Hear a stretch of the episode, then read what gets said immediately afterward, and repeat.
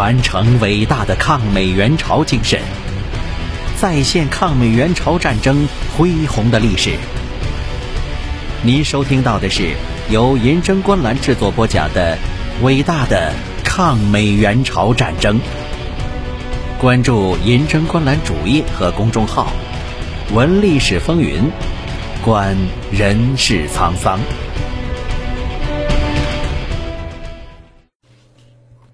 第二百三十七集，这封回信再一次轰动了全世界。杜鲁门总统认为，这封信表明麦克阿瑟不但不同意政府的政策，反而以公开不服从他的统帅的方式向这种政策挑战。因此，杜鲁门紧急召开其高级幕僚开会，他下决心要解除麦克阿瑟的职务。杜鲁门气愤地表示，麦克阿瑟没有权利说美国的政策是不符合逻辑和违背传统的。当他把国务卿艾奇逊、国防部长马歇尔、参谋长联席会主席布莱德利召集到办公室，明确表明一定要解除麦克阿瑟的职务时，在场的人没有一个表示出异议。杜鲁门在他当天的日记里对于麦克阿瑟有这样的描述：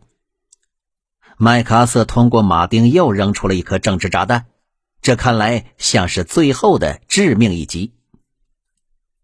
紧接着，解除麦克阿瑟职务的问题被提到参谋长联席会议上，因为国务卿艾奇逊认为得到参谋长联席会议的一致支持至关重要。他不希望解除麦克阿瑟职务看起来像是一位意气用事的总统所采取的鲁莽行为。虽然国防部长马歇尔希望关于这一事件得到参谋长们的严格的军事意义上的意见，但是陆军参谋长柯林斯、海军参谋长谢尔曼和空军参谋长范登堡的意见还是集中在了麦克阿瑟对政府政策的攻击上。大家一致认为，总统完全应该有这样一位战场指挥官，那就是他的观点和他的政府的基本政策更为一致，他更能响应作为总司令的总统的意见和意志。参谋长们私下里还一致认为，他们并不欣赏即将发生的这件事。陆军参谋长柯林斯说，参与对一位杰出战士的免职，这并不是一件容易的事。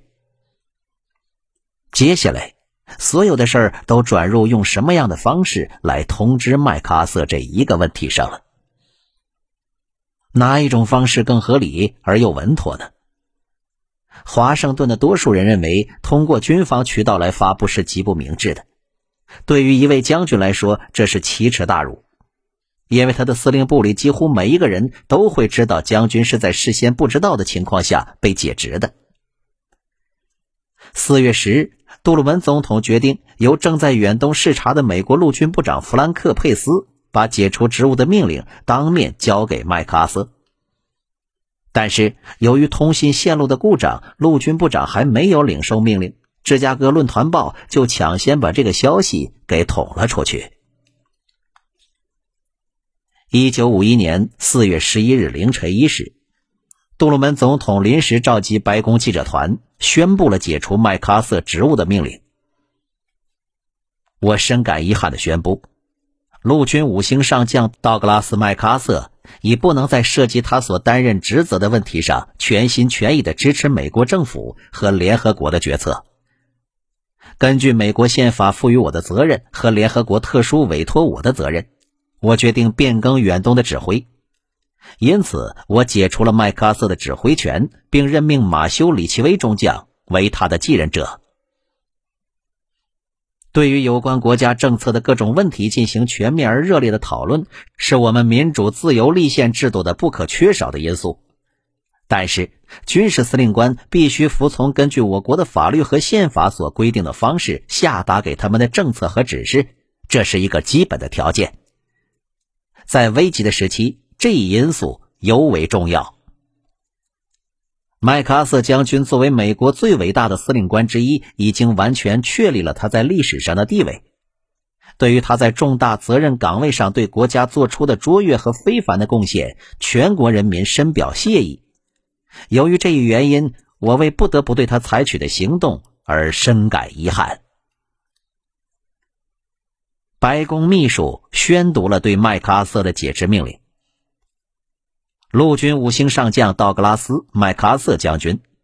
我深感遗憾的是，我不得不尽我作为总统和美国武装部队总司令之职，撤销你盟军总司令、联合国军总司令、远东总司令和远东美国陆军总司令的职务。你的指挥权将交给马修·里奇威中将，立即生效。你有权发布未完成计划前往你选择的地点而必须的命令。必须撤换你的原因将在向你发布上述命令的同时公之于众。当陆军部长弗兰克·佩斯正式接到麦克阿瑟被解除职务的电报时，他正在和李奇微将军一起视察朝鲜前线。当晚，在一片风雨中，他听到第八集团军参谋长利文·艾伦在电话中传达电报内容时，他着实也惊了一下。他立即让李奇微跟自己来到指挥所的门外，外面下着冰雹。佩斯让李奇微把脖子上的手雷收起来，他说：“马朽，把这该死的手雷拿掉吧，万一冰雹把他们砸响了，美国就没有了陆军部长和朝鲜的司令官了。”李奇微将军对自己接任麦克阿瑟的职务也感到万分的意外。四月十二日，李奇微将军来到东京，接替了麦克阿瑟的职务。当李奇微见到麦克阿瑟的时候，麦克阿瑟表情平静，他们谈论了一些关于战争局势的问题。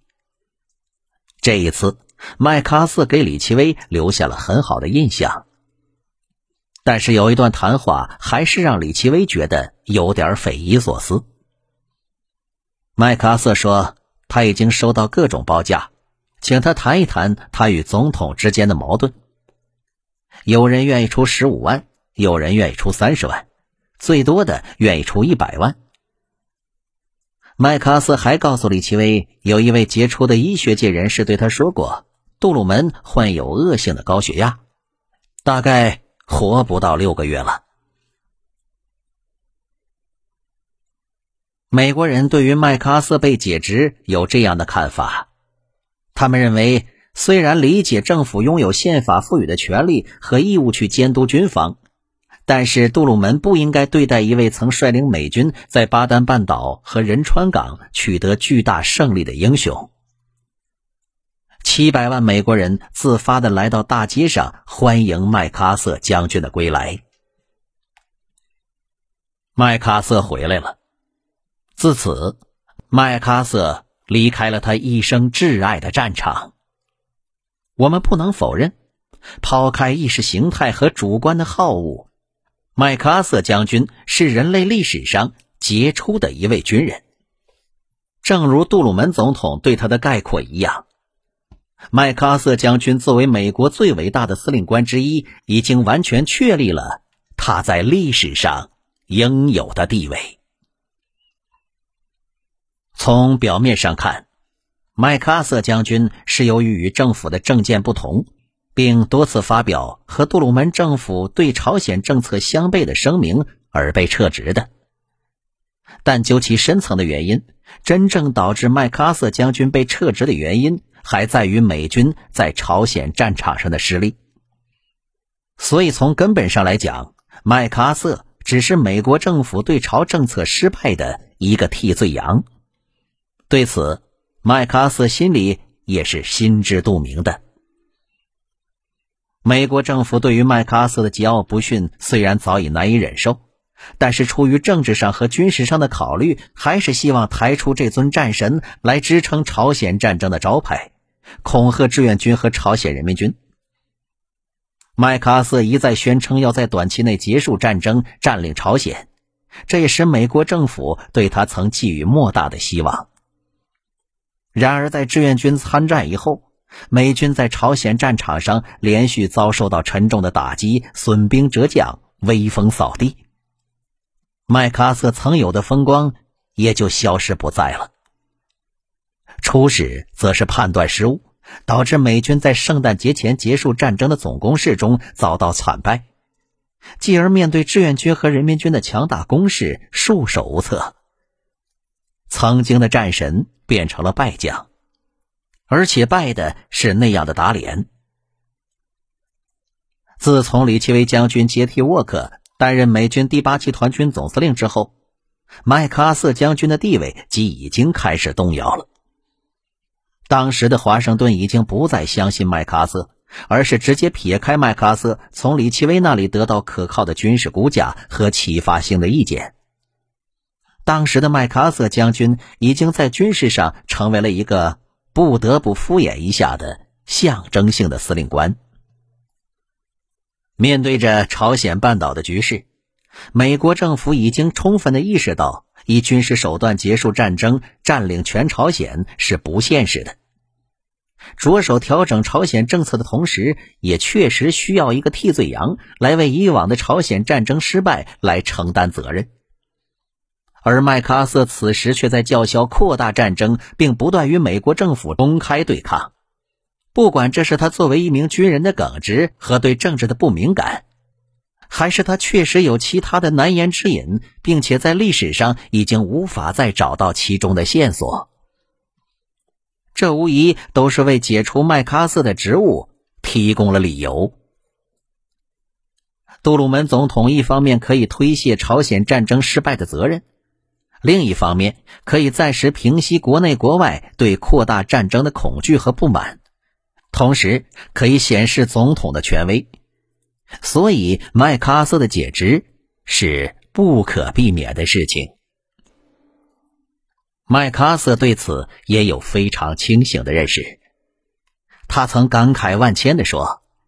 在战争中没有什么可以替代胜利。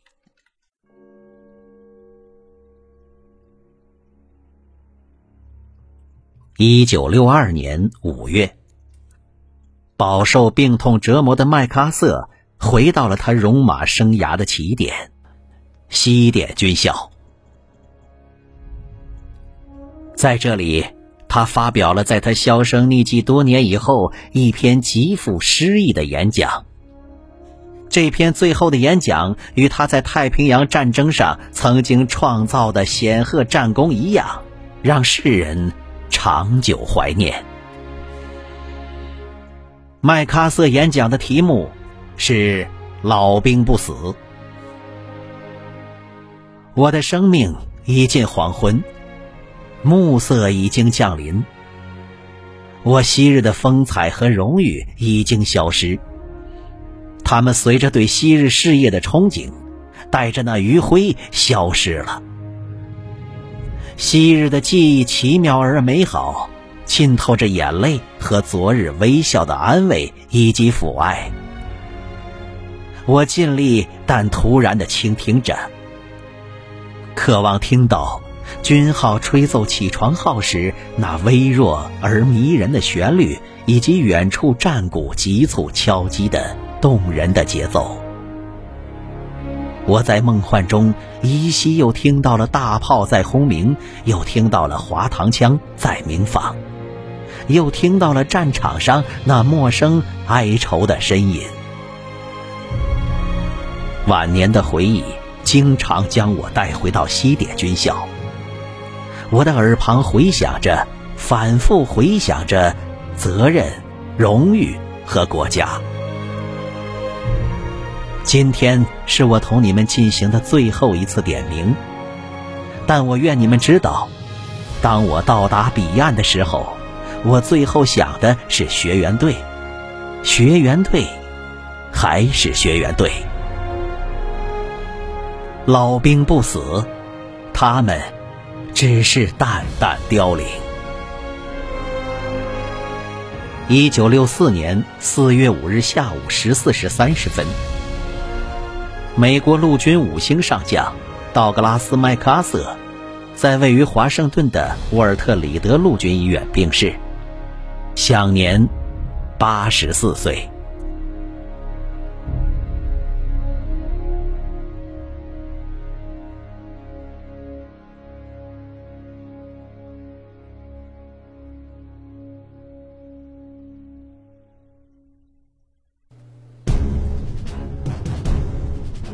您刚才收听到的是